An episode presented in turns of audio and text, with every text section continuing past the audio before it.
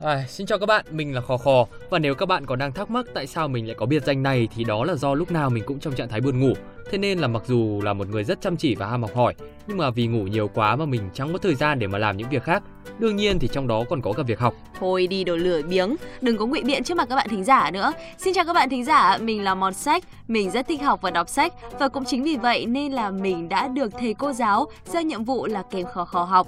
Ấy vậy mà khó khó của chúng ta thì lúc nào cũng chỉ có ngủ thôi. Đấy, các bạn thấy không? Mới đây thôi mà đã ngủ được ngay rồi.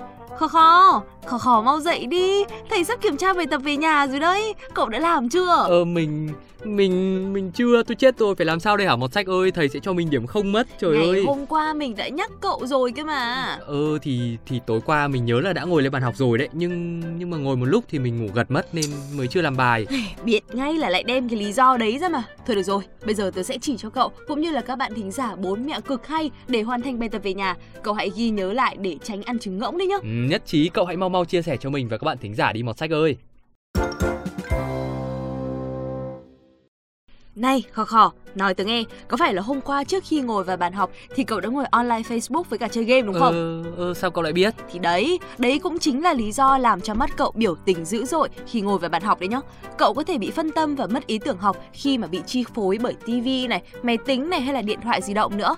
Đặc biệt là khi điện thoại có tin nhắn hay là thông báo Facebook thì cũng khiến cho cậu không thể tập trung và chẳng biết đến bao giờ cậu mới có thể hoàn thành bài tập được nữa đâu ấy nhá. ừ.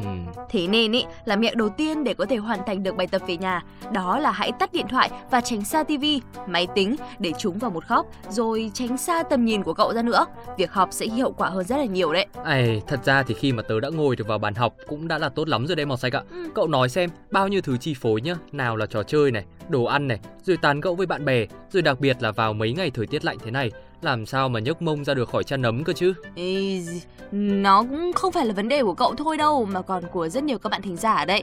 Thế nên là mẹo thứ hai mà mình muốn nói cho các cậu ấy, đấy là hãy có một quy định về giờ làm bài tập về nhà và tuân thủ hoàn thành theo lịch đấy. Hãy bắt đầu sớm với các bài tập và chia chúng ra thành nhiều phần nhỏ hơn. Đây là cách để việc học tập trở nên dễ dàng hơn, không bị tồn động khối lượng kiến thức lớn.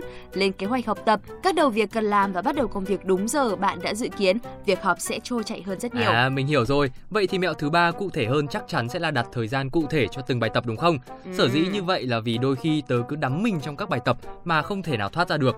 Nhiều khi ngồi hàng mấy tiếng đồng hồ triền miên mà bài tập thì vẫn chưa hoàn thành xong ấy chứ. Ừ, đúng là như thế đấy khó khó ạ. Bởi vậy à, thế nên là các cậu hãy đặt thời gian giới hạn cho mỗi phần bài tập, cố gắng là trong cái khoảng thời gian đấy là phải hoàn thành xong. Việc đặt giờ thế này thì sẽ giúp cho các cậu nỗ lực giải quyết vấn đề một cách nhanh chóng và các cậu cũng hoàn toàn có thể thưởng cho mình những món quà nho nhỏ nếu mà đạt được mục tiêu đề ra. Ừ, cảm ơn cậu nhiều màu xanh nhá. Mình sẽ thử áp dụng những mẹo này để xem kết quả thế nào. Ừ, bình tĩnh nào, có tới 4 mẹo cơ mà. Cậu vẫn còn thiếu một cái mẹo rất là hay nữa. Đấy là tận dụng tất cả mọi thời gian để hoàn thành bài tập về nhà sớm nhất có thể.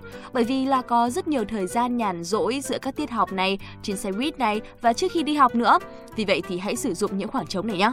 Cậu có thể xem lại bài vở trước khi bắt đầu sang tiết học mới, đọc một chương của cuốn sách nào đó khi mà ngồi trên xe buýt.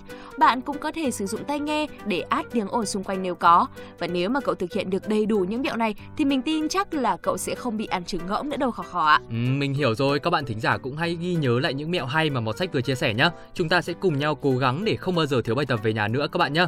Còn bây giờ thì tạm biệt mọi người, thầy sắp kiểm tra bài cũ mất rồi, mình phải đi đây.